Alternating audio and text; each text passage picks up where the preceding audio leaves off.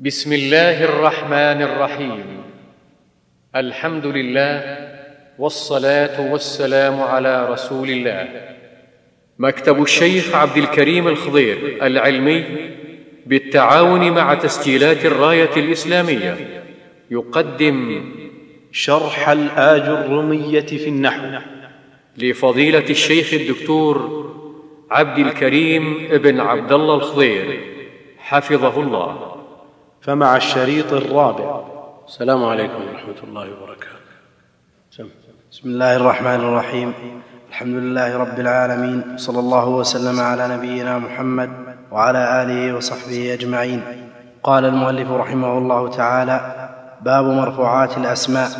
المرفوعات سبعة وهي الفاعل والمفعول الذي لم يسم فاعله والمبتدأ وخبره واسم كان وأخواتها وخبر إن وأخواتها والتابع للمرفوع وهو أربعة أشياء النعت والعطف والتوكيد والبدل. الحمد لله رب العالمين وصلى الله وسلم وبارك على عبده ورسوله نبينا محمد وعلى آله وصحبه أجمعين. لما أنهى الكلام على الأفعال المبنية والمعربة وقلنا إن الأصل أن يبدأ بالمعرب ثم يثني بالمبني لكنه بدأ بالمبني لقلة الكلام فيه كما أنه قدم الكلام على الأفعال قبل الأسماء لقلة الكلام في الأفعال وكثرة الكلام في الأسماء. فالأسماء لها مباحث تحتاج إلى مزيد من العناية والتفصيل فأخر الكلام عليها ليتفرغ لها. أنهى الكلام على الأفعال الثلاثة قدم المبني منها ثم ثنى بالمعرب ثم بعد ذلك تفرغ للأسماء. بدأ من الأسماء بالمرفوعات لأنها هي العمد عمد الكلام المرفوعات. وأما المنصوبات فهي فضلات وليست بعمد. والمرفوعات الرفع علامة إعراب ولا علامة بناء؟ نعم إعراب. نعم. يعني ما يعرب بالرفع. المرفوعات من الأسماء سبعة. الفاعل ونائبه هو المفعول الذي لم يسمى فاعله. فناب عنه. والمبتدأ وخبره واسم كان وخبر إن وأخواتهما والتابع للمرفوع. تابع للمرفوع وهي خمسة أو أربعة على سبيل الإجمال نعت وتوكيد وعطف وبدل والعطف ينقسم إلى قسمين عطف بيان وعطف نسق. بدأ بالفاعل لأن عامله لفظي وبدأ بالمالك بالمبتدأ لأن عامله معنوي. وبدأ هنا بالفاعل لأن العامل محسوس. وهو مع عامله كالكلمة الواحدة. فالفاعل من وقع منه الفعل الذي هو الحدث. من وقع منه الفعل الذي هو الحدث. فهو فاعل الفعل الذي أسند إليه. فإذا قلت جاء زيد جاء فعل ماض وزيد فاعل مرفوع وعلامة رفعه الضمة الظاهرة. ألا يوجد مرفوع من الأسماء غير هذه السبعة؟ الآن يقول المرفوعات سبعة. فاعل ونائبه والمبتدأ وخبره واسم كان وخبر إن والتوابع. ألا يوجد مرفوع غيرها؟ نعم. لا يوجد. دليل الحصر الاستقراء. دليل الحصر الاستقراء. قد يوجد مرفوع لكن رفعه لا على القاعدة. رفعه على خلاف الأصل على خلاف القاعدة. فإذا قالوا خرق الثوب المسمار الثوب فاعل ولا مفعول؟ مفعول لأنه هو المخلوق. المفعول مرفوع لماذا؟ نعم. الآن لماذا رفعوا المفعول ونصبوا الفاعل؟ نعم. إذا قلت ضرب زيدا عمرو مسبوق الفعل كلام صحيح. صار زيد هو المضروب تنصب يجب تنصب. صار زيد عمرو هو المضروب يجب نصب. صار زيد الثاني ضرب عمرا زيد هو الذي وقع منه الفعل يجب رفعه. والمسمار هو الذي وقع منه الفعل هو الذي خلق الثوب فالمسمار خارق والثوب مخروق. نعم. يعني حيث لا لبس أن لا يوجد لبس على أنه فيه شذوذ فيه شذوذ لأنه غير مضطرد. نعم. لو قلت مثلا ضرب زيد أباه. ضرب زيد أباه. هل تتصور أن الفاعل الضارب الأب وهو منصوب في هذه الصورة وزيد الابن مضروب وإن كان مرفوعا؟ لأن الأصل أن الأب هو الذي يضرب الابن. تأخذ هذا من حيث المعنى مثل ما أخذت خرق الثوب المسمار؟ نعم. لا لماذا؟ لأنه يتصور. وإن كان خلاف الأصل لكنه متصور بخلاف خرق الثوب المسمار. ما يمكن ولا لا يمكن أن يقبل عقل أن الثوب هو الذي يخرق المسمار. فلا لبس. طيب. إذا قلت قطع البطيخ السكين كالثوب المسمار. في مثل هذا يضطرد أن نقول مثل هذا الكلام أو نقتصر على ما ورد. هذا لا يمكن يحصل فيه لبس. نقتصر على ما ورد ولا نطرد هذا في كل ما لا يقبل العقل جعل الفاعل مفعولا والعكس يضطرد. يعني سماعي ليس بقياسي لا يجوز أن نقيس عليه.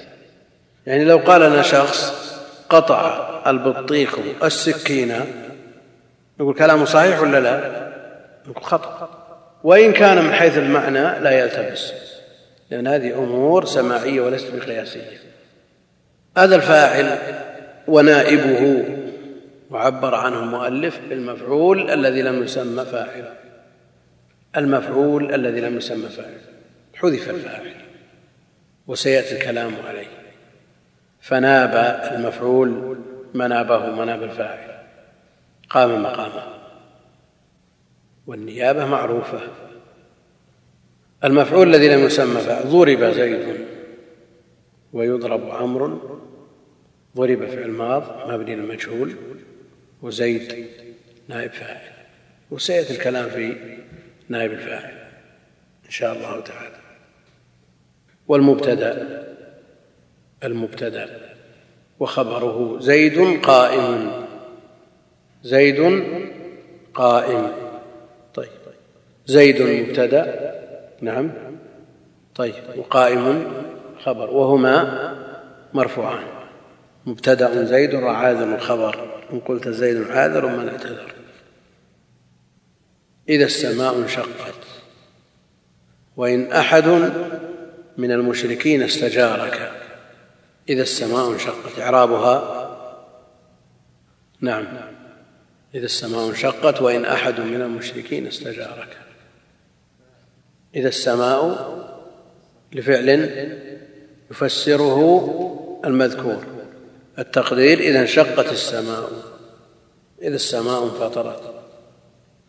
مثله وإن أحد من المشركين استجارك تقدير وإن استجارك أحد من المشركين. فاعل لفعل محذوف يفسره المذكور. المبتدأ وخبره واسم كان واخواتها نعم. شو؟ يعني فاعل للفعل المؤخر يجوز تقديم ها؟ لابد تقدر له فعل متقدم عليه. وإلا قلنا مبتدأ. نعم. إيش فيه ما الضابط للمبتدأ؟ يعني لماذا لا نقول إذا السماء انشقت مبتدأ أو خبر لماذا؟ وين؟ طيب. وإذا الذي يليها اسم ولا فعل؟ في الأصل فعل. لا يليها إلا فعل. لا يليها إلا فعل. مع أن الشيخ علي طنطاوي في مذكراته يقول لا داعي لمثل هذه التقديرات ولا مانع أن يلي إذا اسم إيش المانع يكون الأمثلة عليه كثيرة. ولا نحتاج إلى تقدير. نعم. على كل حال اللغة ما هي تؤخذ بالرأي. اللغة لها مصدر وتتلقى بالرواية. ولا شك أن هناك مدارس لغوية دارس نحوية مدرسة للبصريين ومدرسة للكوفيين ومدارس لغيرهم.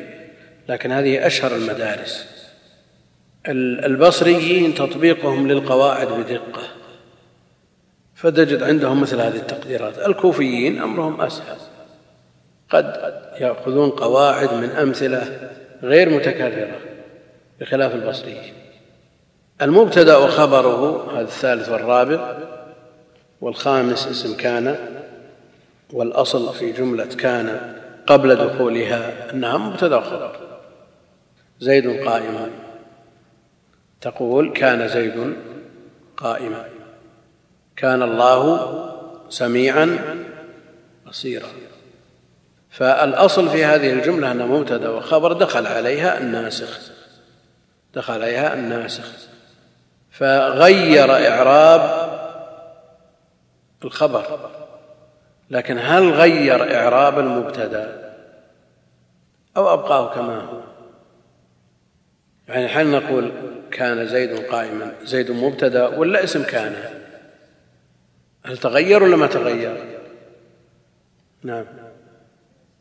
معنوي العامل فيه كان فهو اسم كان ما قالوا مبتدأ باقي على أصله.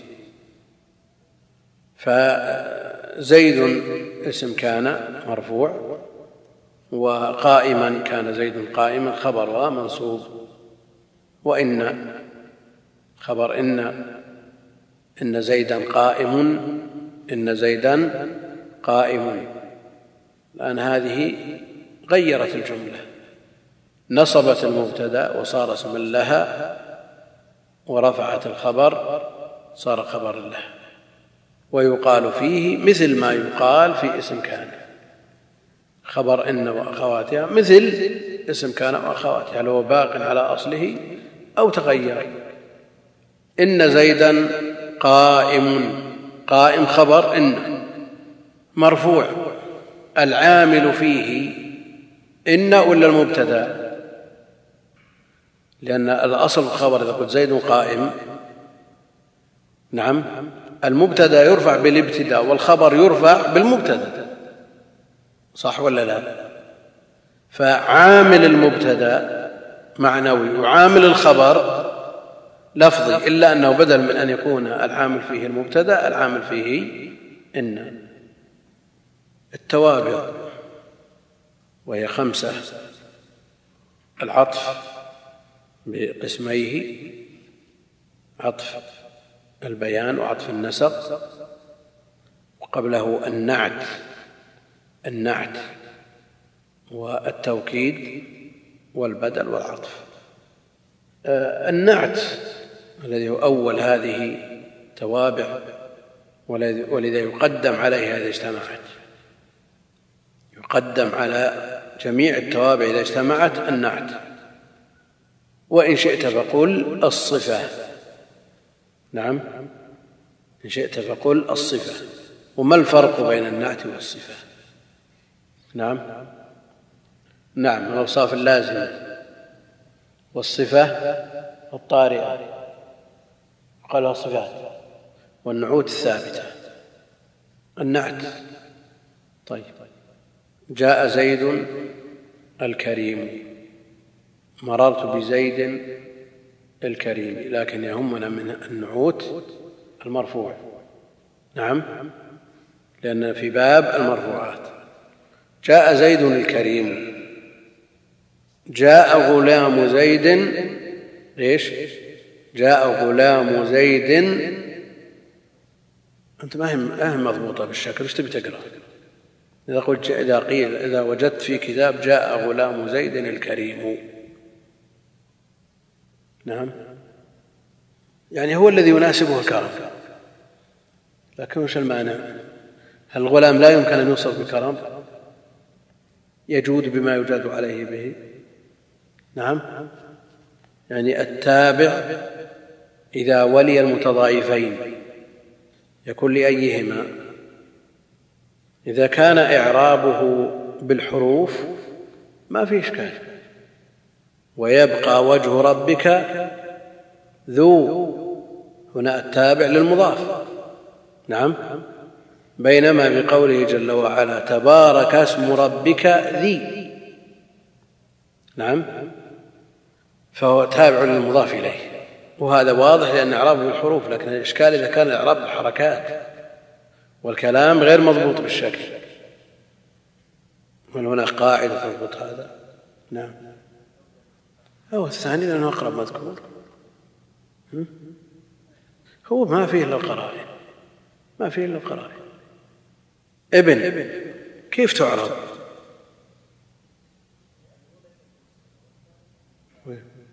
كلها صفات كلها صفات. صفة أو بدل أو بيان على على الخلاف بينهم. وتصلح تكون صفة أو بدل أو بيان كلها صفات. نعم. لكن هي تتبع صفة لما قبلها. إذا قلت حدثنا محمد بن سعيد بن نعم كلها صفات. لكن الأولى وصف لمرفوع فرفعت والثانية وصف لمجرور مضاف إليه فجرت. وهم يعربونها أوصاف أو بدل أو بيان النعت والتوكيد. فني الزاد كله. جاء زيد نفسه عينه. نعم. تابع للمرفوع فهو مرفوع مثله. العطف العطف البيان والبدل في أكثر الصور يصلح أن تعرب الكلمة عطف بيان أو بدل فيما عدا ثلاث مسائل. يعني إذا عربت عطف بيان يجوز أن تقول بدل والعكس. وكل بدل يصلح أن يكون عطف بيان. إلا في مسائل ثلاث تأتي إن شاء الله في مكانها نعم. ما في إلا في ثلاث مسائل. نعم. تأتي إن شاء الله في مكان الموضوعات هذه كلها بتأتي مبسوطة مفصلة إن شاء الله تعالى. إيه ما فيه إلا القرائن ما تدري الله أعلم. لا لا أنا ما لك خيار. لا تنظر في الكلام. ما تقدر ما تستطيع أن تقطع. والله ما أدري على إنسان الغلام موصوف بهذا. فيستحق يستحق. إذا كان غير موصوف القرائن التي تدل على ذلك السياق يدل والقرائن يمكن السياق خلاص. ماتوا كلهم ولا زيد غلام ولا تدري عنهم ها؟ شو؟ هي القرائن. تابع تابع المتضايفين. وش تسوي؟ مشكلة ثم بعد أن ذكرها على سبيل الإجمال أخذ يفصلها واحدا بعد الآخر على سبيل اللف والنشر المرتب. اللف والنشر المرتب. ذكرها إجمالا ثم فصلها. نعم. لا بس إن هذا له منحى وذاك له منحى آخر. يعني هذا بحث أصولي وهذا بحث بلاغي. نعم. ولا هي متقاربة. إذا جاء السبر والتقسيم بذكر العلل كاملة ثم عاد المجتهد على هذه العلل نعم بسبرها وإبقاء ما يصلح منها ونفي ما لا يصلح على نفس الترتيب. اي هذا بس اللف والنشر. لا يجي لا يجي يمكن يمكن انه واضح واضح. أما كذا وأما كذا بفصل التفصيل. يقول ما إعراب هذه الجملة؟ اولا هو يقول ما هو إعراب؟ ما هو إعراب هذه الجملة بالتفصيل؟ هو هذه زائدة لا قيمة لها. القارعة ما القارعة؟ هنا ما هو هذه زائدة؟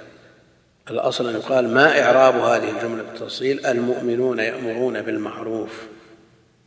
المؤمنون يأمرون بالمعروف. من يعرف نعم. الأفعال. لماذا لا نقول أن هذه الجملة يأمرون حالية لماذا نعم. نعم. حاجة المبتدأ إلى الخبر أولى من حاجته إلى بيان حاله لأن بالمعروف جار ومجرور متعلق بيأمر. نعم. متعلق بيأمر. نعم. باب الفاعل. الفاعل هو الاسم المرفوع. المذكور قبله فعله وهو على قسمين. الاسم المرفوع الاسم المرفوع المذكور قبله فعله. الاسم المرفوع الآن الرفع دخولها في الحد في التعريف. الرفع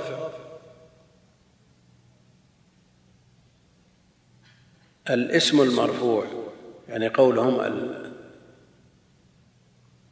الفاعل الاسم المرفوع. إذا قلنا ما حكم الفاعل؟ إيش؟ حكمه الرفع. نعم. حكم إدخال الحكم في الحد.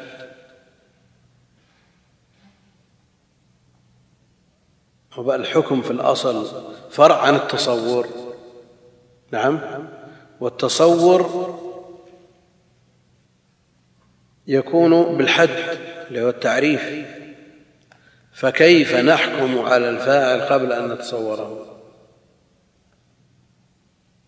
هذا كثير في كلامه نعم. فاعل هو الاسم المرفوع المفعول والاسم المنصوب وهكذا. الرفع حكم. فكيف يذكر الحكم قبل التصور؟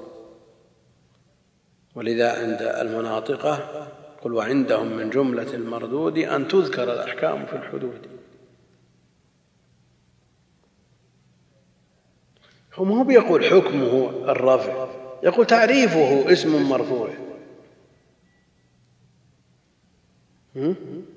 هم الآن يريدون تعريفه نعم. له مباشرة حذف هذه الجملة حذف الحد والتعريف وبدأ مباشرة بالحكم. نعم. له ذلك. لأن الأمر المعروف الواضح ما يحتاج إلى تعريف. لكن هو يعرف الآن. ما هو ما ذكر باب الفاعل حكمه الرفع. ما ما نطالبه بالتعريف نعم. لكن هو الآن يعرف ويدخل الحد الحكم في التعريف في الحد. نعم. الجملة الأولى في هذا الباب وش تسمى تعريف ولا حكم؟ الاسم المرفوع الذي يذكر قبله فعل وش ذا إذا أدخلنا الحكم في التعريف. وفائدة التعريف تصور المعرف تصور المعرف. كيف نحكم على الشيء قبل تصوره؟ نعم. لو جئت بشيء في كرتون. مغلف كرتون. قلت من يذكر لي حكم ما في هذا الكرتون. قال واحد واجب والثاني حرام والثالث مستحب والرابع مكروه. طيب شفتوه علشان تحكم عليه. ثم تصورته. نعم.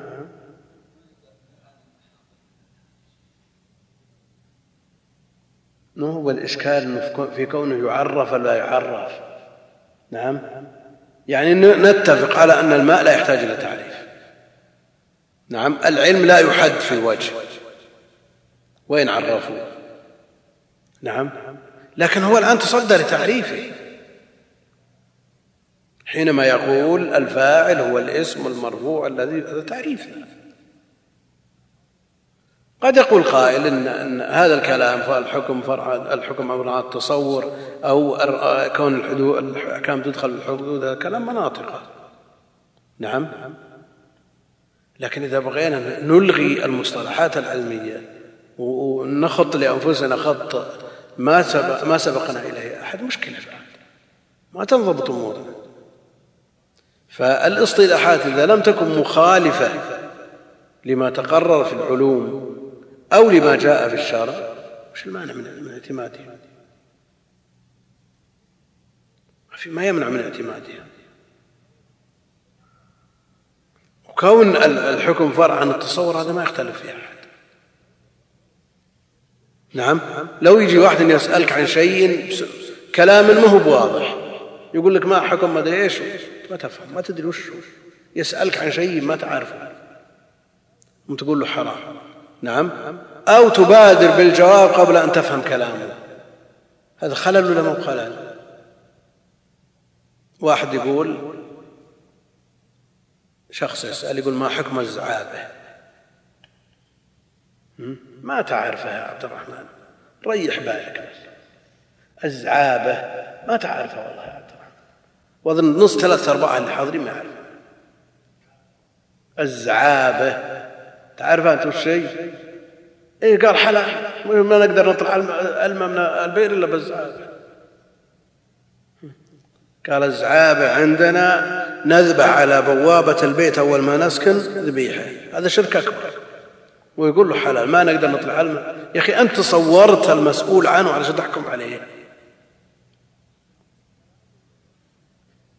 يعني كلامهم أن الحكم على شفاء عن تصوره أمر لا بد منه ما يختلف فيها أحد يختلف فيها أحد. كثير من الأمور متصورة ما يحتاج إلى أن تصور ولا يحتاج أن تحد. لكن تصديت لتعريفها الآن. فرتب يا أخي.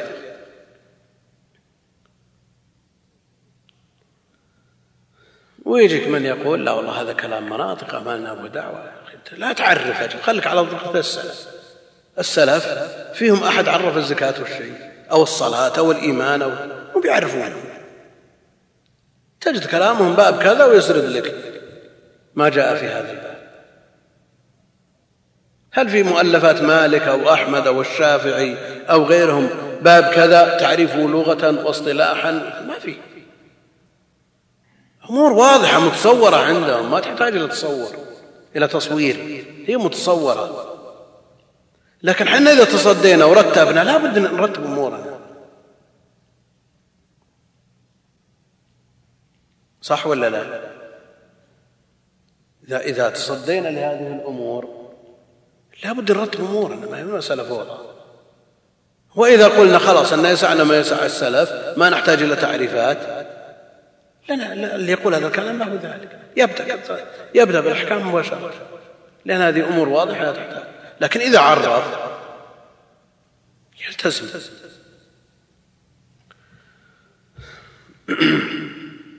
هو الاسم يخرج الفعل والحرف. المرفوع على سبيل التنزل يخرج المنصوبات والمجرورات يخرج المجزومات. اي اخرج أخرجت بالاسم. نعم. الاسم المرفوع المذكور قبله فعله. يعني مذكور حقيقة أو حكما. ولو قال مذكور عامله ليشمل الفعل وغير الفعل مذكور عامله حقيقة أو تقديرا عشان يدخل مثل إذا السماء انشقت وإن أحد من المشركين نعم. وعامله علشان يدخل اسم الفاعل. نعم. والصفة المشبهة وما أشبه ذلك. الفاعل الذي كمرفوع أي أتى زيد منيرا وجهه. نعم نعم الفتى. وش عندنا؟ كم من فاعل في هذا البيت؟ الفاعل الذي كمرفوع أي أتى زيد هذا فاعل أتى منيرا يعني حال وجهه فاعل لهذا الحال اللي هو إيش؟ صفة صفة مشبه منيرا وجهه نعم الفتى. الفتى إعرابها فاعل نعمه طيب. في كلامه المذكور قبله إيش؟ فعله. يدخل مثل. مثل منيرا وجهه يدخل في مذكور فعله؟ لا ما يدخل. يدخل مثل قولهم أقائم الزيدان. ما يدخل ليش؟ قائم أقائم. تفعل مذكور فعله. لا. ما يدخل مثل هذا. لكن لو قال عامل خلاص انتهى الاشكال يدخل في كل هذا. فأول مبتدأ والثاني فاعل أغنى في إيش؟ في أسار ثاني الألفية القرآن وين؟ كيف؟ أسار ثاني فأول مبتدأ والثاني فاعل أغنى يعني عن عن الخبر. فاعل سد ما سد الخبر. نعم. وهو على قسمين. على قسمين. نوعين ضربين صنفين. قسم والنوع والضرب والصنف. الفاظ متقاربة. ظاهر ومضمر.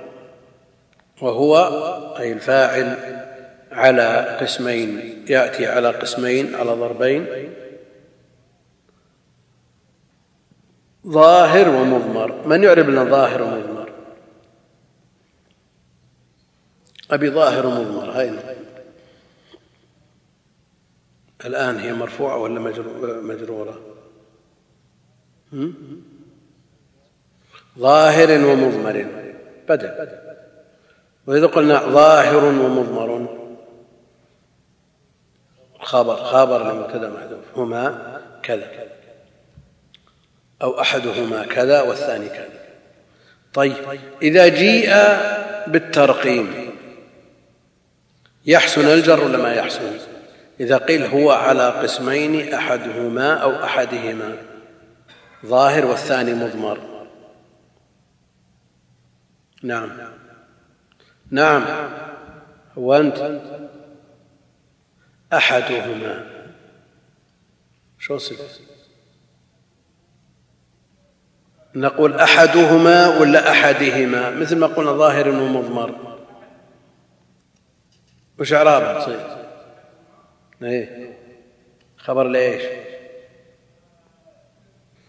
لا ضرب الله مثلا رجلين أحدهما. إيش تعرف هذا؟ نعم. شو الخبر ما يصير مبتدا مباشرة واللي يليه. نعم. والذي يلي خبر. وانتهى الإشكال. أحدهما ظاهر أحدهما مبتدأ وظاهر خبر والثاني مبتدأ معطوف عليه ومضمر خبر. باب عطف الجمل. ظاهر ومضمر. ظاهر ومضمر. طيب. مقابلة الظاهر بالمضمر مقابلة حقيقية ولا اصطلاحية؟ يعني مقتضى قولهم مضمر أنه خفي. المضمر مقتضى المقابلة أنه خفي لأنه ليقابل الظاهر. نعم. وهل كل المضمرات خفية؟ ليس كل المضمرات خفية بل منها ما هو بارز ومنها ما هو مستتر. ظاهر ومضمر. يعني المضمر ما حواه الضمير ولا يبرز. لكن من المضمرات على ما سيأتي ما هو بارز وما هو إيش؟ مستتر خفي. والخفي هذا هو الذي يقابل الظاهر. فهل الضمير البارز الذي فيه الأمثلة المذكورة مقابل للظاهر أو مقابل للمستتر؟ بمعنى أنه هل هو قسيم للظاهر أو قسيم للمستتر؟ من, من أي وجه؟ من أي وجه؟ يعني الحقيقة العرفية للضمير. نعم. الحقيقة العرفية للاصطلاح الخاص. الضمير يشمل الضمائر الظاهرة والمستترة. نعم. وقد يسمونه كناية. لكن الأصل فيه الأصل في المضمر أنه قسيم للظاهر فلا يظهر منه شيء على هذا. إذا قلنا قسيم للظاهر معناه أنه لا يظهر منه شيء. نعم؟ إذا قلت مثلا ضربت التاء ضمير. عندنا ظاهر ومضمر. إذا قلت ضرب زيد فاعل ظاهر. نعم ضرب زيد عمرا وضربت عمرا. الفاعل هناك ظاهر وهنا ظاهر ولا مضمر على الاصطلاح مضمر لكن على على على الأصل أنه ظاهر التاء ظاهر ما هي مضمر بخلاف ما لو قلت زيد ضرب عمرا فاعل ضرب مستتر. ضمير مستتر. يعني تتحد فيه الحقائق كلها. في في كون في تسمية ضمير. بينما ضربت ما تتحد فيه الحقائق. نعم هو حقيقة اصطلاحية مضمر لكن الأصل المضمر أنه لا يرى لأنه قسيم للظاهر. واضح الكلام ولا مو واضح نعم.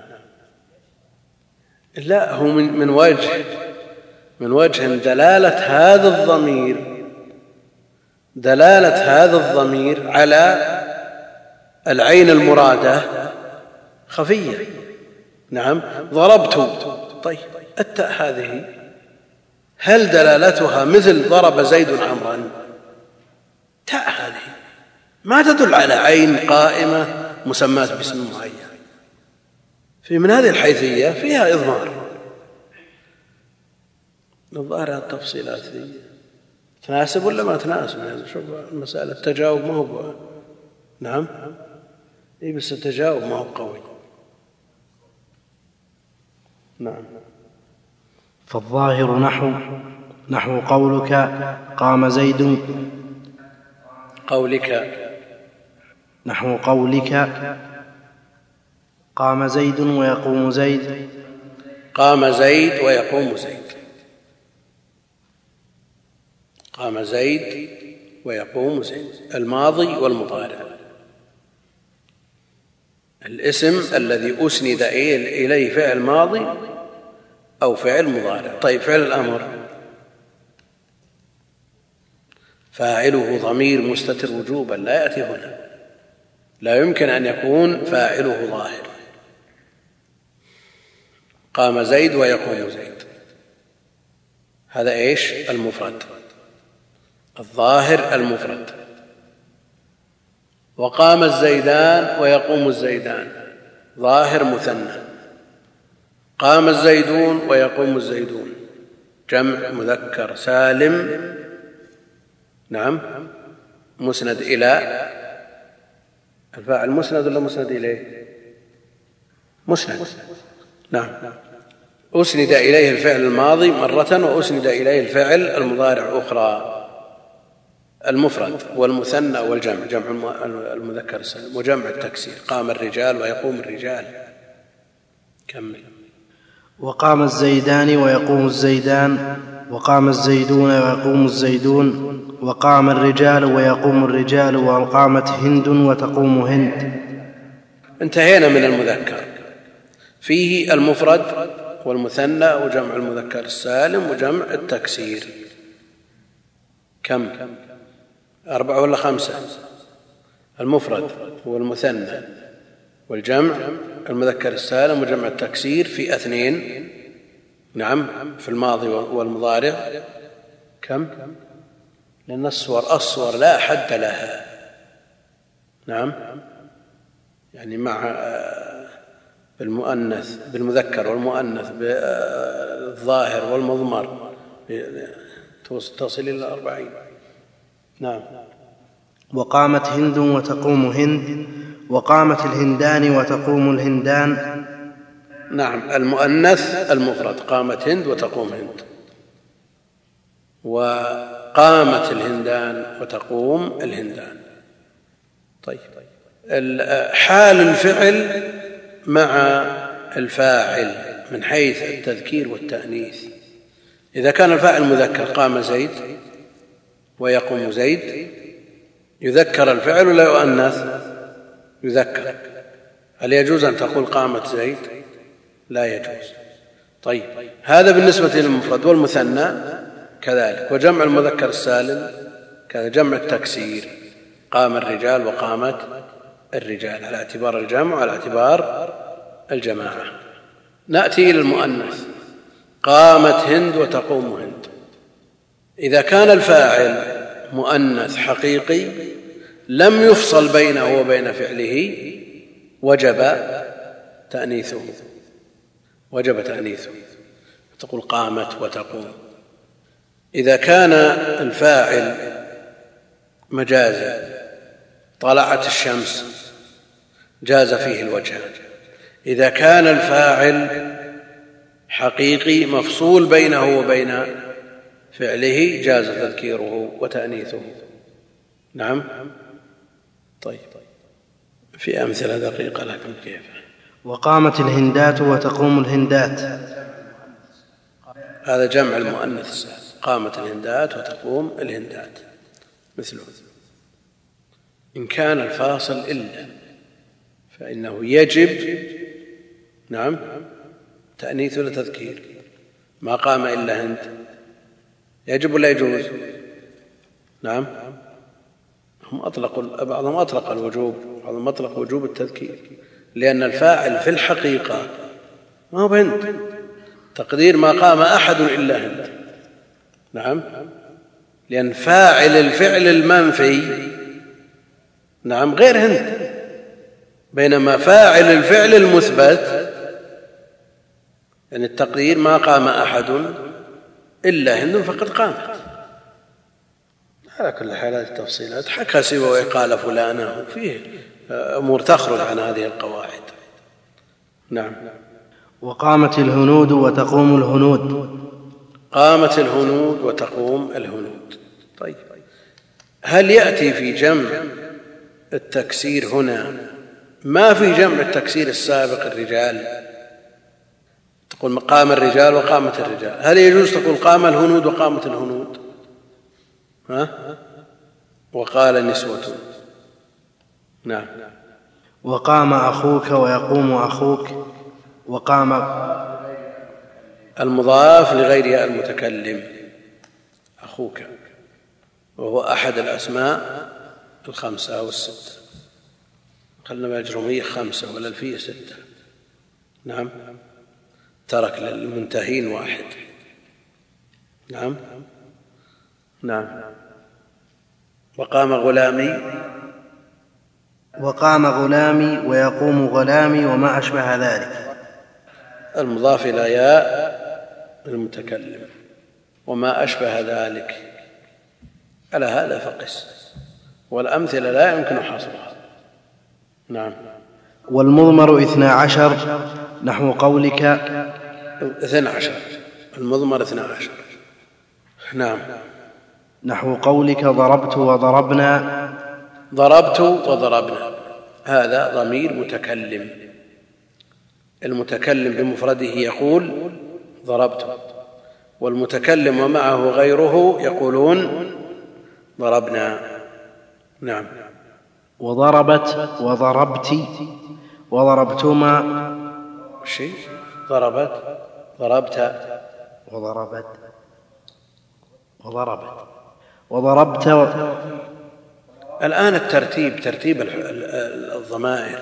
ما هو بيبدأ بالمتكلم ثم المخاطب ثم الغائب. عندكم نسخ مضبوطة؟ شو يقول؟ هذا الأصل أنه يبدأ بالمتكلم لأنه أقواها ثم المخاطب لأنه حاضر في المجلس ثم الغائب اللي ما هو عندنا. نعم. كيف؟ مكتوب؟ إيه. المقصود إن الصواب ضربت وضربتي ضمائر مخاطب. نعم. وضربت وضربت وضربتما وضربتم وضربتن.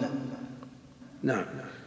ضربت المخاطب الواحد وضربت للمخاطبة الواحدة وضربتما للمخاطبين والمخاطبتين وضربتم لجمع المخاطبين وضربتن لجمع المخاطبات.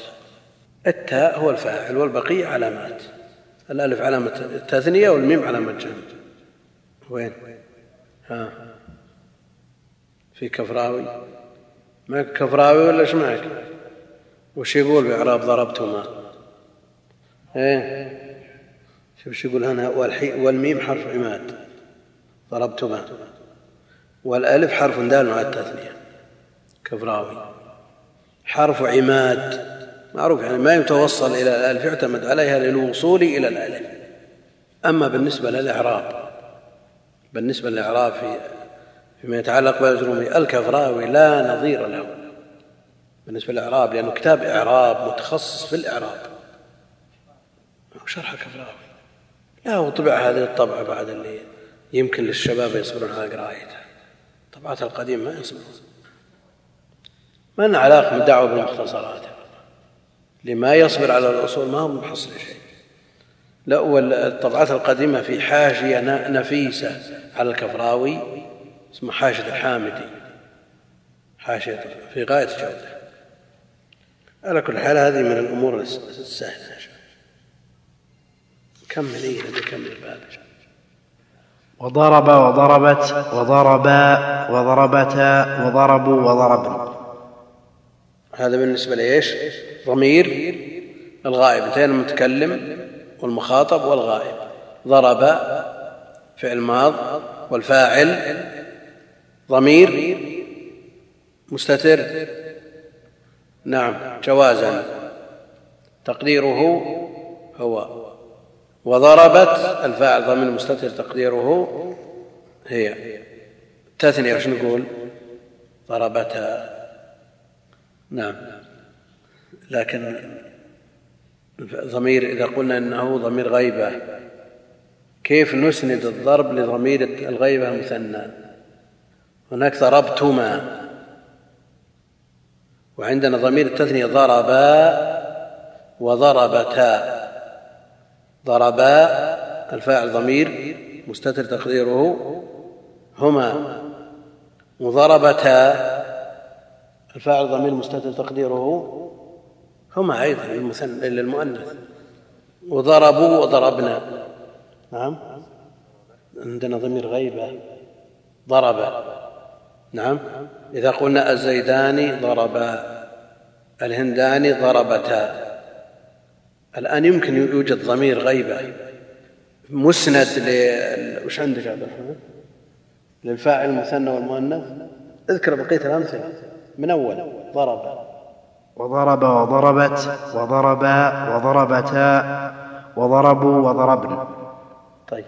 هذه ضمير إيش؟ الغيبة. هذه ضمائر غيبه وضرب وضربوا ضرب نعم. ضربتن. طيب. ضرب. وضربت. وفاعل ضمير مستجد الجواز تقديره هي يعود على هند يعني هند ضربت. ضرب وإعرابها الزيداني مبتدا مرفوع بالألف على إيش؟ والنون عوض عن إيش؟ إلى آخره. وضرب فعل ماض والألف فاعل مبني على السكون محل رفع والجملة خبر. وللمثنى الغائب المؤنث ضربتا وإعرابه الهنداني مبتدا إلى آخره وضرب فعل الماض والتاء علامة التثنية وحركت التقاء الساكنين وكانت الحركة فتحة لمناسبة الألف والألف فاعل مبني على السكون في محل رفع والجملة خبر مبتدأ. أين الفاعل الغيبة؟ في المثال في الأمثلة هذه. ضمير الغيبة وين؟ طيب. إنما يستتر إذا كان مفرد. يستتر في حال الإفراد. أما في حال التثنية والجمع لا يمكن استتاره. لماذا؟ لأنه لو استتر ما فرقنا بين المفرد والمثنى والجمع. نعم؟ لأنه لو استتر ما فرقنا. ولو فعل ضربوا وضربنا والنون ضمير نسب فاعل مبني على الفتح في محل رفع هذا كله من الفاعل المضمر المتصل. هناك من الضمائر ما هو متصل ومنها ما هو منفصل. المتصل ما لا يبتدأ به ولا يقع بعد إلا في حال الاختيار.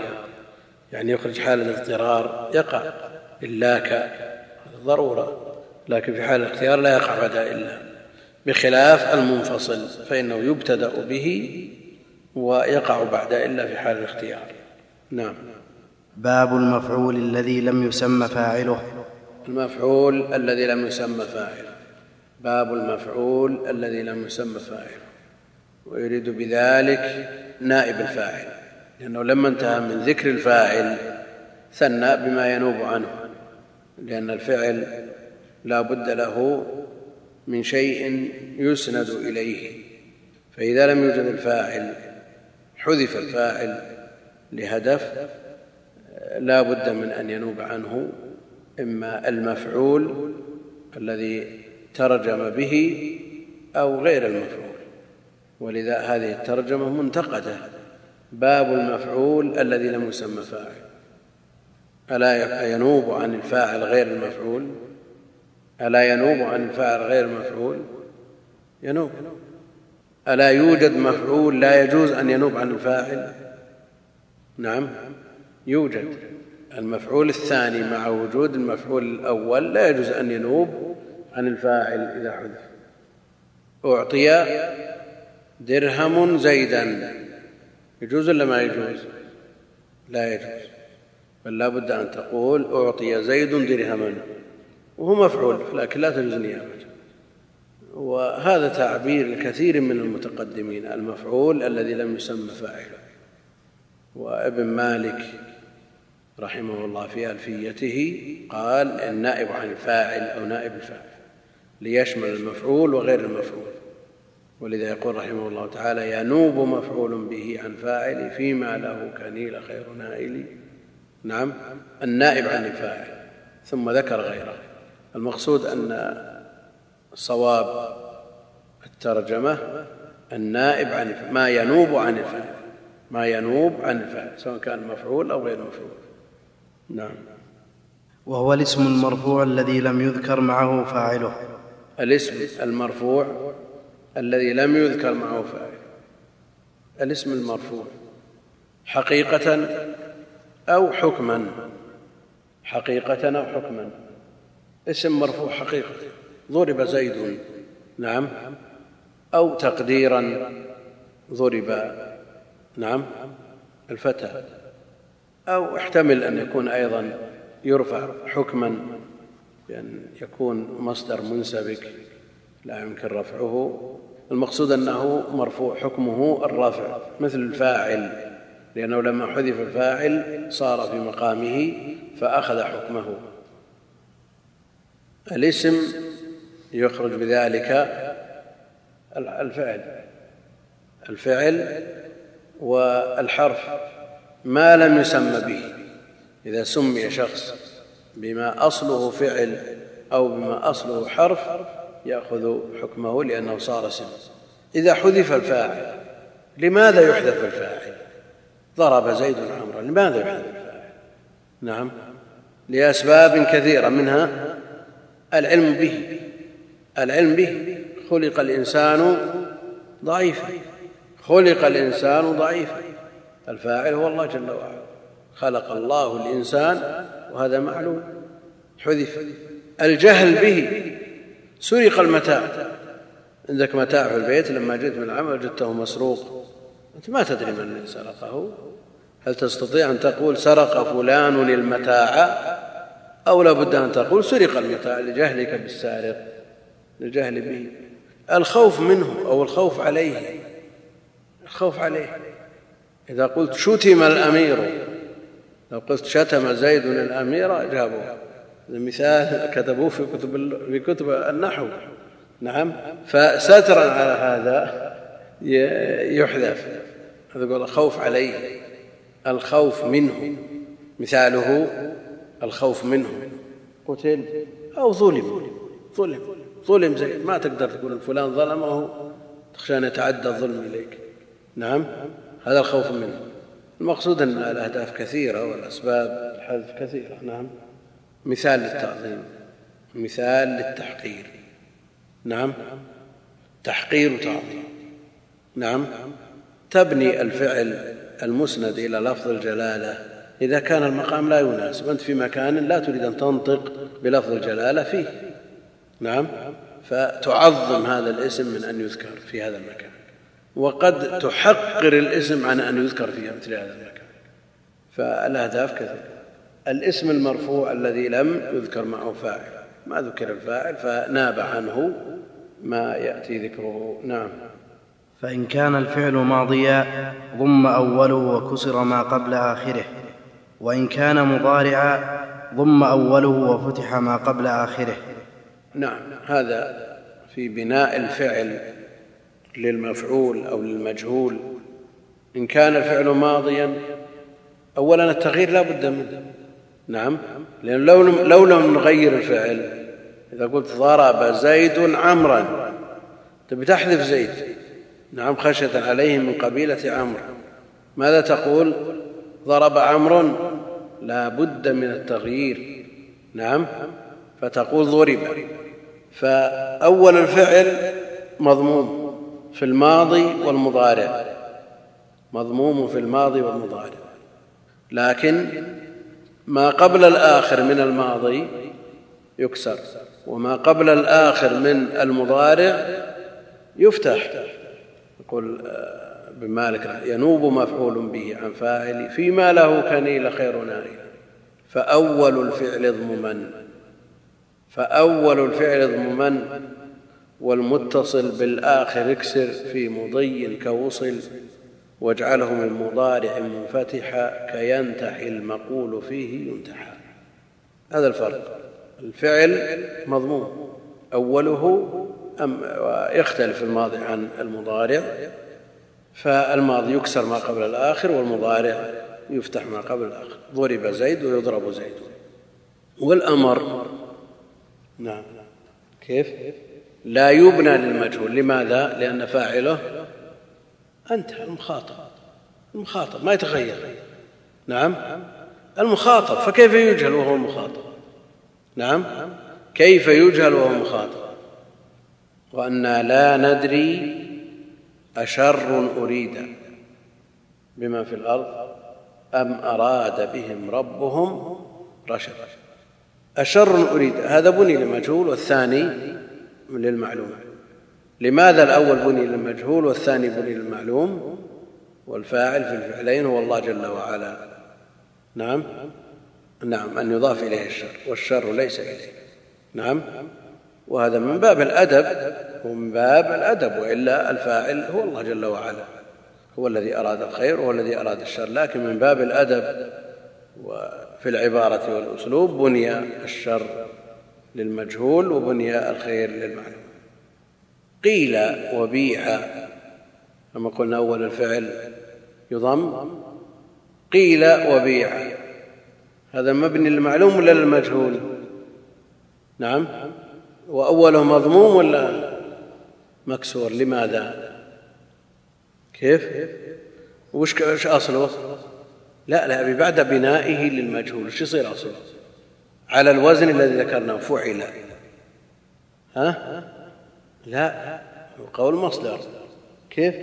قول. يعني فعل قول. وش اللي حصل؟ نعم. نعم. مجانس للكسر إيه ثم بعد ذلك. نقلت كسرة الواو. لماذا؟ لا ما في ساكن نعم للتخفيف. نعم. اي الواو مكسورة شو؟ ما تجي. واو مكسور. هذا الأصل. أصل.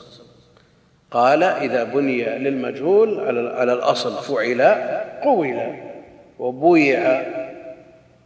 يعني إذا أبدلنا الواو في قيل بالياء الياء باقية في بيعة لأن أصله يائي لا لا لا, لا قياسي قياسي لا شك أن الكسر على الواو ثقيلة. كسر على الواو ثقيلة. وش اللي حصل؟ وين مدرس العربية؟ وين أخونا صاحب السؤال هذا اللي درس النحو؟ نعم؟ للخوف عليه. طيب.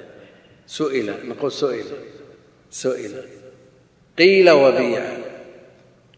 جاء في النظم بوعى بوعى يعني مثل ما قلبت الواو ياء في قيل قلبت الياء واو في بوعى ليت شبابا بوعى فاشتريت. كلاهما مبني للمجهول. لا شك أن الواو الكسر عليها ثقيل. ها؟ من يسعد جزاكم الله خير. في الكفراوي يقول وإما تقديرا يباع الطعام أصله يبيع. نبي قبل هذا. نعم. أو وإما تقديرا كبيع الطعام والأصل بويع الطعام بضم الباء الموحدة وكسر الياء المثمنات تحت فنقلت حركة الياء إلى ما قبلها بعد سلب حركتها فصارت بيع بكسر الباء الموحدة وسكون الياء التحتية. يقول بيع بويع الطعام فنقلت حركة الياء إلى ما قبلها. حركة الياء الكسرة. نقلت إلى الحرف الذي قبلها وهو الباء. بعد سلب حركتها. اللي هي الباء سلبت حركتها. اللي هي إيش؟ الضمة. نعم. فصار بيع بكسر الباء الموحدة وسكون الياء التحتية وإعرابه بيع في الماضي إلى آخره وقل مثل هذا في المضارع. يباع يقال يذكر يباع. يباع الطعام أصله يبيع بضم أوله وفتح ما قبل آخره فنقلت حركة ما قبل الآخر إلى الساكن قبله فصار الحرف الثاني مفتوحا وما قبل الآخر ساكن. تحركت الياء بحسب الأصل. تحركت الياء بحسب الأصل لأنها مفتوحة في الأصل. وانفتح ما قبلها بحسب الآن. لما نقلت الحركة التي قبلها تحركت. نعم تحركت الياء بحسب الأصل يبيع. نعم. وانفتح ما قبلها بحسب الآن. نعم. وهذا الذي يضطرهم إلى مثل هذا الكلام. نعم. إجراء القواعد على ما يظهر حقيقة وما يظهر حكما. ولذلك أحيانا يقولون تحركت الواو وتوهم انفتاح ما قبلها هذا لمجرد إجراء القاعدة على ما يريدون على قاعدته. ولا تحركت الياء بحسب الأصل وانفتح ما قبله بحسب الآن. أدري والله. لكنهم من باب تمشية القواعد. نعم. فنقلت حركة ما قبل الآخر الساكن قبله فصار الحرف الثاني مفتوحا وما قبل الآخر ساكنا. تحركت الياء بحسب الأصل ما قبله بحسب الآن فصارت ألفا يباع. وإعرابه يباع إلى آخره. المضعف نعم. والأصل فيه واو. بويع. هذا أصل. ما في واو. لا لا. الباء مضمومة. اي فعل أصلا. فعل الباء مضمومة. والياء مكسورة. على الوزن لا عندنا المضاعف. مثل يضار يضار تضار. والدة نعم. بإيش؟ بولدها. والدة من يعربها؟ هذا الفعل مبني لإيش؟ نعم. والدة إعرابها أو فاعل. نعم. أو نائب فاعل. أصل الحرف المضاعف. نعم. لا بد من فكه كيف تفك يضار؟ نعم.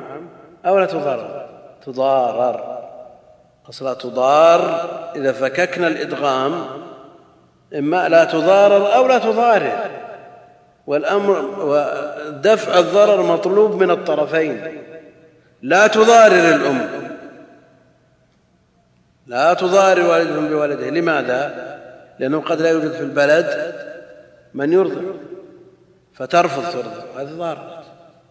نعم ضاررت هي فهي فاعل لا تضارر هذه الوالدة بولدها فيصح بناؤه للمفعول ويصح بناؤه للفاعل. لكن يلزم عليه فك الإدغام. الذي يبين لنا إعراب والدة على الحقيقة فك الإدغام.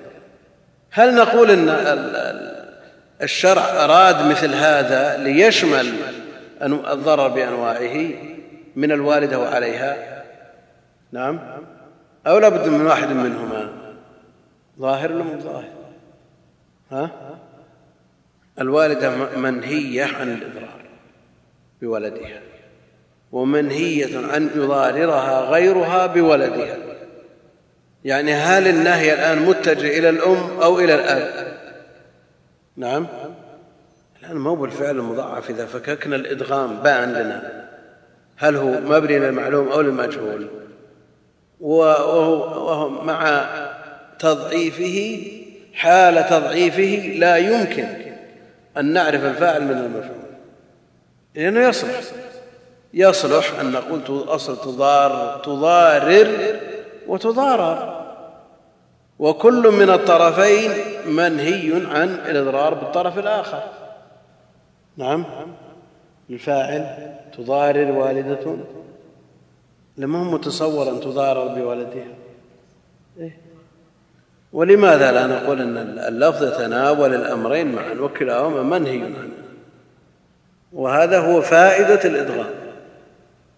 يعني ال ال على طريقة الشافعية أن ال الأمر الواحد يستعمل أو الشيء الواحد يستعمل في معنييه. يمكن أن يستعمل في معنييه في آن واحد وعند غيرهم لا يجوز أن يستعمل اللفظ الواحد في معنييه. مثله ولا يظهر كاتب ولا شهيد نعم؟ كيف؟ هو لا بد من الترجيح لا بد من الترجيح. لا هذا مبني على أصل على قاعدة عامة.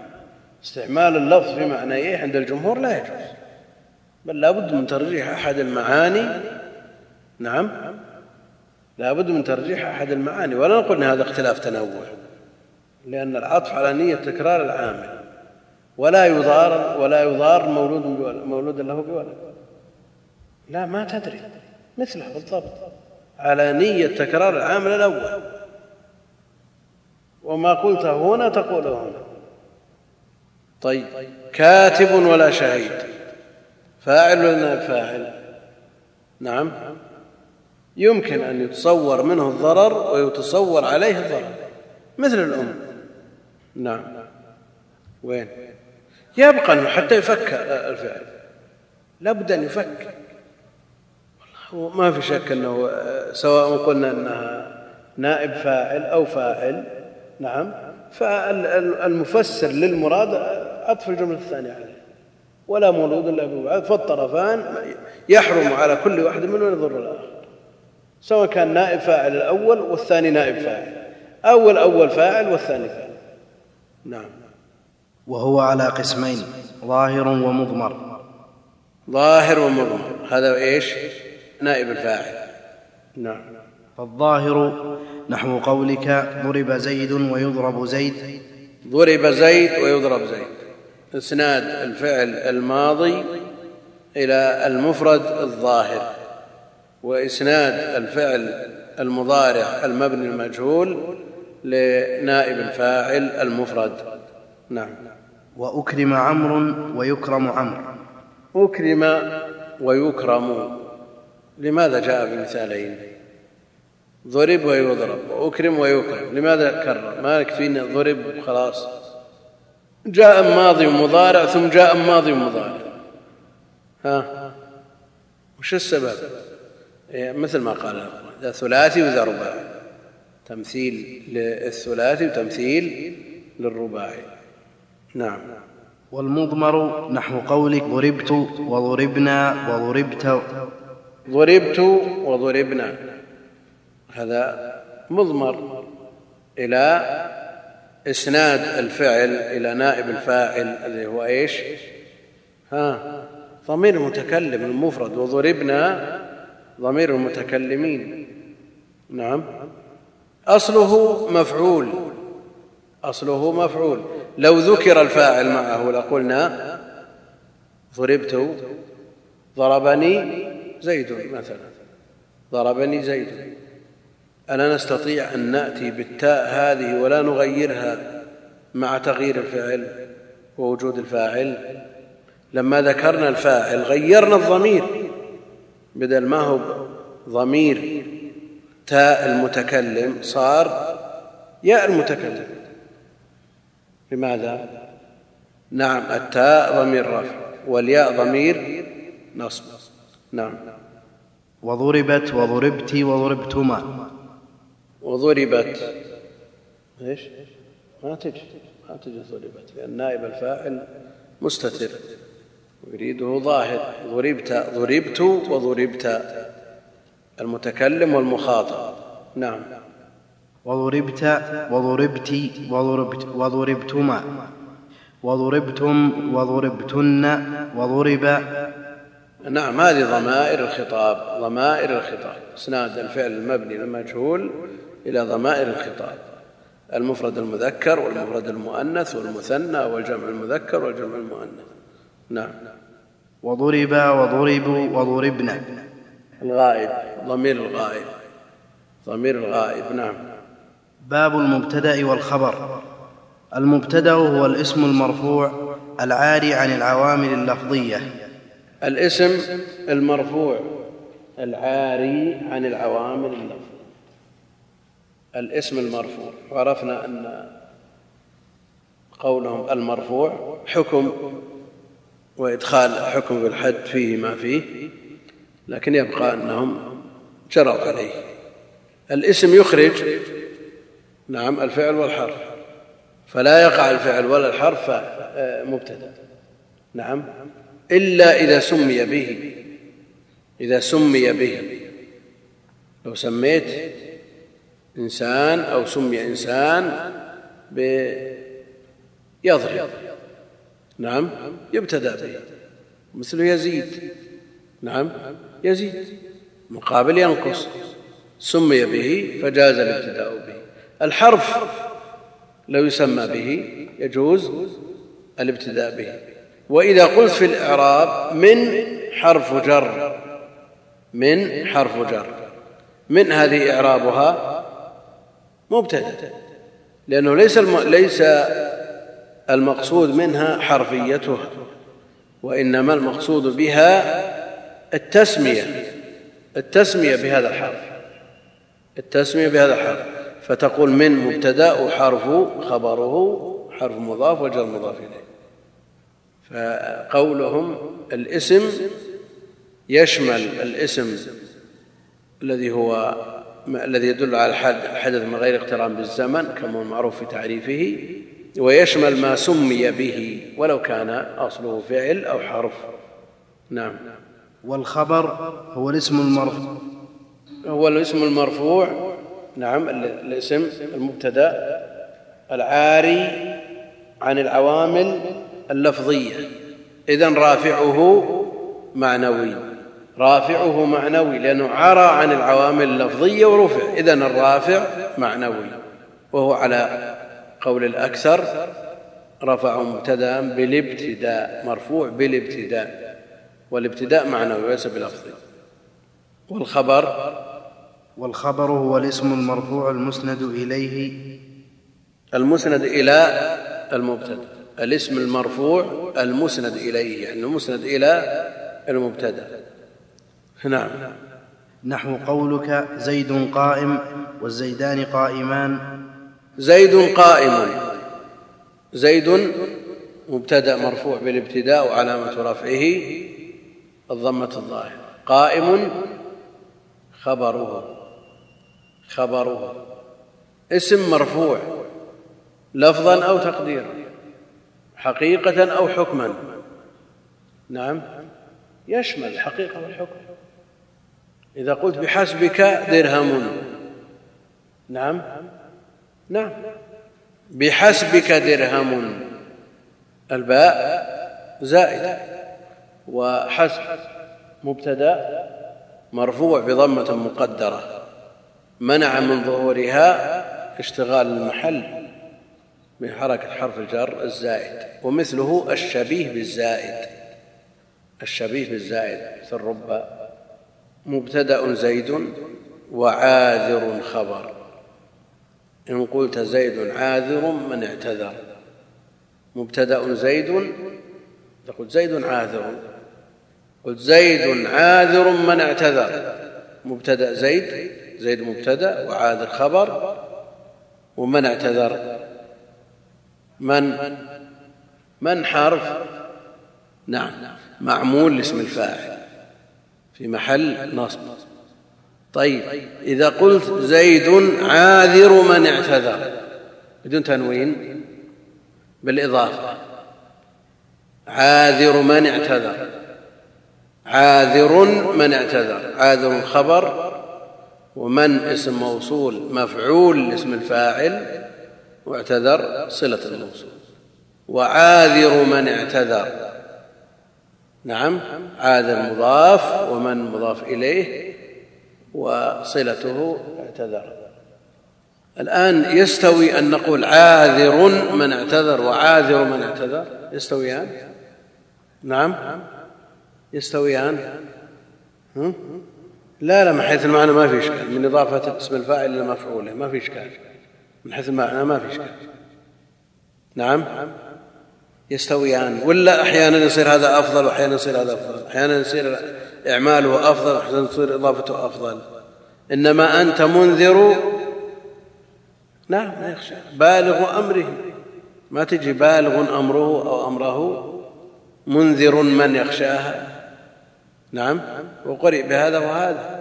لكن هم يقولون إذا كان الفعل يراد به الماضي فالأولى الإضافة. وإذا كان للحال والاستقبال ف إيش التنوين أفضل. نعم. والزيدون قائمون. نعم. أنت شوف التاسع عشر من القرطبي في آخر سورة. ها؟ إنما أنت منذر منذر. جيء جيء هناك. نعم. نازعات آخر نازعات من التفسير. نعم. والمبتدأ قسمان ظاهر ومضمر. المبتدأ قسمان ظاهر ومضمر. إعراب ظاهر. إذا قلنا على قسمين ظاهر ومضمر أو نقول ظاهر ومضمر هما ظاهر ومضمر ويجيزون النصب أعني ظاهرا ومضمرا لكن هنا بدل نعم. أو بيان. نعم. فالظاهر ما تقدم ذكره. الظاهر ما تقدم ذكره. زيد قائم. نعم. والمضمر اثنا عشر. وهي أنا ونحن وأنت وأنت. طيب. المضمر اثنا عشر. ضمير المتكلم المفرد والجمع وضمائر الخطاب الخمسة وضمائر الغيبة الخمسة. لكن هل تكون متصلة أو منفصلة؟ منفصلة لماذا؟ لأن المتصلة لا يجوز الابتداء بها. المتصلة لا يجوز الابتداء بها. اذا لا بد أن تكون منفصلة. فتقول أنا قائم ونحن قائمون وأنت قائم وهو قائم إلى آخره. نعم. وأنت وانت وأنتما وأنتم وأنتن. خمسة ضمائر الخطاب وضمائر الغيبة كذلك فيكون المجموع اثنا عشر نعم. وهو وهي وهما وهم وهن. نحو قولك أنا قائم ونحن قائمون وما أشبه ذلك. يعني قس عليه الأمثلة العشرة الباقية.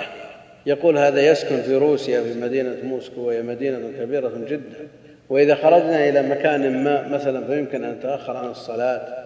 من الصعب جدا أن أصلي في الطريق لأن مظهري الخارجي يجذب الأنظار. أقصد أن اللباس الإسلامي غريب جدا في بلدي. وإذا صليت في الطريق فهذا صعب جدا. وأريد أن أعرف هل يصح أن أصلي في الطريق جالسة؟ هذه امرأة. مع أن هذا صعب جدا ثم أعيد الصلاة في البيت إذا كان صحيحا أو ممكن ان اؤخر الصلاة حتى وأصلي في البيت. اولا لا يجوز تأخير الصلاة عن وقتها. وكون المنظر غريب جدا في مثل هذه البلاد لا يبرر هذا آه، الإخلال بالواجبات أو ارتكاب المحرمات بل لا بد من فعل الواجبات وترك المحرمات ما لم يكن الإنسان مكرها بحيث يخشى على نفسه. وأما كونه إحراج منظر غريب جدا لا بل لا بد أن يعتز المسلم بدينه ولا بد أن يستشعر أنه أفضل هذه المخلوقات ولا بد من اعتزاز بالدين. ومن أحسن قولا ممن دعا إلى الله وعمل صالحا وقال انني من المسلمين. لا بد أن نعتز بدينه. أما أن نستخفي بديننا ونظن أننا أمة مستضعفة ومستكينه مو بصحيح.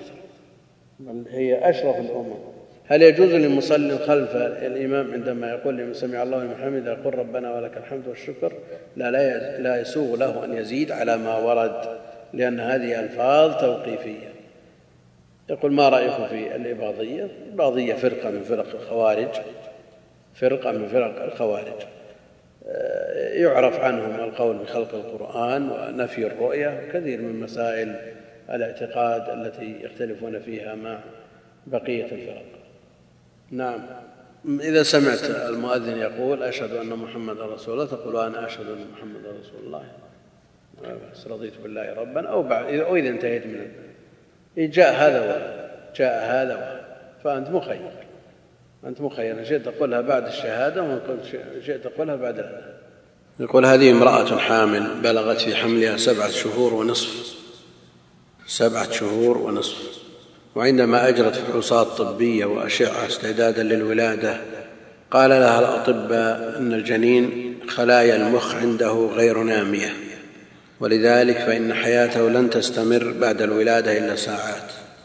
كما أنه به عدة تشوهات واقترح بعضهم عليها أن تجري عملية إجهاض. فهل يجوز لها ذلك مع كون الجنين به حياة؟ هذه نفس منفوسة. فلا يجوز إسقاط الجنين بعد الأربعين. قبل الأربعين يجوزه أهل العلم بدواء مباح لا يضر بالمرأة. وينبغي أن يقيد ذلك بالحاجة لأنه لو أطلق جواز الإسقاط لصار في ذلك عونا على الفجار لأن كل من الزاني والزانية عند إرادة مزاولة الفاحشة يحسبون ألف حساب للحمل. فتجويز الإجهاض ولو قبل الأربعين بإطلاق عون لهم على انتشار هذه الفاحشة. فلا يجوز حينئذ. قد يقول قائل إن من يمارس هذه الفاحشة؟ لن يسأل هل يجوز أو لا يجوز. نعم. نقول لا نكون عونا لهم على ذلك. ما كونهم يزاولون هذه الفاحشة ويزيدون عليها أيضا إسقاط هذه النفس التي كتبها الله جل وعلا مثل هذا لا شك أنه إعانة وتعاون على الإثم والعدوان. هذا الجنين الذي بلغ سبعة أشهر ونصف إنسان كامل له من الحقوق ما لغيره. ما دامت الروح في الجسد لا يجوز الاعتداء على النفس. لا يجوز الاعتداء على النفس. وإذا أسقط ففيه قرة عبد أو أمة تبلغ قيمتها عشر دية أمه. ولا يجوز بحال مهما قيل عنه ما دامت الروح في الجسد وكونه به عدة تشوهات. أين الصبر على القضاء؟ أين الاحتساب؟ أين البحث عن الأجور في مثل هذه المصائب؟ في به تشوهات. يقول لا الأطباء لن يستمر بعد الولادة إذا مات بقدر الله جل وعلا. ما يلام أحد. لكن يكون المسلم سبب لقتل هذه النفس لا يجوز له ذلك بحال. تنتظر حتى تلد وتؤدي ما له عليها ولو نالها مشقة لأنها مصيبة من المصائب. هذا إن صحت أقوالهم. كثيرا ما يقولون بعض الأشياء ولا يظهر لها حقيقة. هي ظنون لكن إن صحت أخبارهم هي لا شك أن أولا هي ظنون وإن ثبت ذلك حقيقة وظهر ذلك للواقع بهذه الصورة التي تصوروها لا شك أن الصبر على مثل هذا تحصيل لأجور عظيمة ورضا بالقدر والله المستعان. لا هم يقول إذا انتقل من طور إلى طور خلاص ثبت أنه حمل هو من الأربعين من طور إلى طور ما هو بالنفخ. لا هو انتقل من طور إلى طور أربعين يوما كذا كذا ويوم بعدها إذا انتقل من طور إلى طور عرف أنه حمل وثبت ذلك. المهم لا تسقطه إذا وقع له أحكام. فإن تبين فيه خلق الإنسان إن تبين فيه خلق الإنسان ثبتت الأحكام لأمه بمعنى أنه يصير نفاس. وإذا نفخت فيه الروح ثبتت الأحكام له يصلى عليه مسلم كان نعم. غر عشر دية أمه عشر دية أمي خمس من الإبل. يقول قرأت في كتاب المنتظم في تاريخ الملوك والأمم من تأليف أبي الفرج بن الجوزي. قال أبو يحيى الناقد اشتريت من الله تعالى حوراء بأربعة آلاف ختمة. فلما كان آخر ختمة سمعت الخطاب من الحوراء وهي تقول وفيت بعهدك فها أنا قد اشتريتني. أبو يحيى يقول هو زكريا بن يحيى بن عبد الملك بن مروان. يقول ما رأيك بهذا الكلام؟ هذا عرف عن بعض السلف. وجد.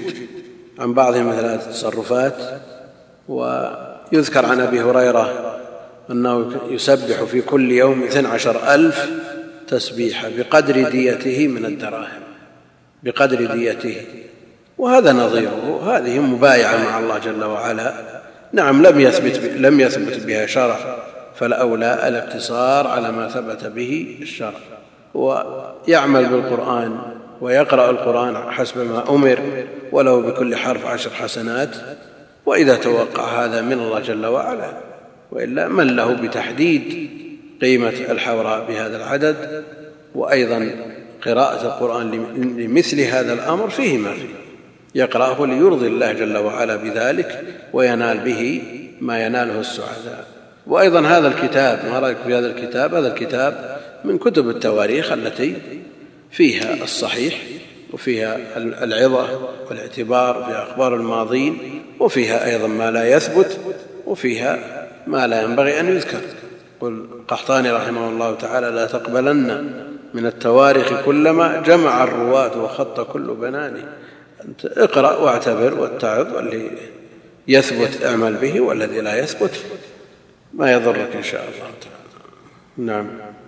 أفضل كتب التاريخ تواريخ عند أهل العلم منها تاريخ الطبري أخبار الرسل والملوك هذا كتاب نفيس منها تاريخ الحافظ بن كثير رحمه الله البداية والنهاية ومنها الكامل لابن الأثير وهو أفضلها في سياق الأحداث والحوادث وإن كان الحافظ بن كثير عنايته بأهل العلم وأكثر والطبري أقدم. هناك التاريخ التحليلي الذي يحلل الحوادث ويستنتج منها تاريخ ابن خلدون. هذه تواريخ نافعة نفيسة. يقول نذر شخص إذا جاء له مولود سوف يذبح جمل وجاء له مولود ولكن أحد أقاربه عنده زواج هل يجوز له أن يدفع بهذا الجمل له بركة بالزواج؟ نذر أن يذبح جمل. يذبح جمل لمن؟ هل في نيته أن يأكل هذا الجمل؟ يذبحه ليأكله أو ليكرم به ضيوفه وأقاربه أو ليهديه على معارفه وجيرانه وزملائه أو ليتصدق به على المساكين نيته هي التي تحدد. يقول هل زوجة الشهيد تحد على زوجها؟ نعم تحد على زوجها وكغيره في هذا الباب. كتاب التذكرة في أحوال الموتى وأمور الآخرة للقرطبي يقول ما رأيكم فيه لأن فيه كلام غريب؟ نعم كتاب من أنفس ما كتب في الباب. يعني في أشراط الساعة وأمور أحوال القيامة من أنفس وأوسع ما كتب في الباب ولا تخلو هذه الكتب من شيء لا يثبت. نعم هو مطبوع محقق وسوف يصدر في مجلدين ومطبوع مرارا لكن هذه الطبعة سوف تصدر في مجلدين إن شاء الله تعالى. ها؟ تحقيق رسالة. لا حديث الشرب النهي عن الشرب من فم السقاء صحيح. النهي محمول على الأصل في النهي التحريم وهم يقولون كثير من العلم يرى أن النهي في هذه الأبواب للكراهة التنزيه لأن سبب النهي لئلا يقدره على غيره. وسبب النهي سبب ورود هذا النهي فيما ذكره أهل العلم أنه أن شخصا شرب من السقاء فانساب, فانساب في بطنه جان من السقاء حيا صغيرا سابت في بطنه فجاء النهي عن اختناث الأسقية. والله أعلم وصلى الله وسلم وبارك على عبده ورسول نبينا محمد وعلى آله وصحبه أجمعين.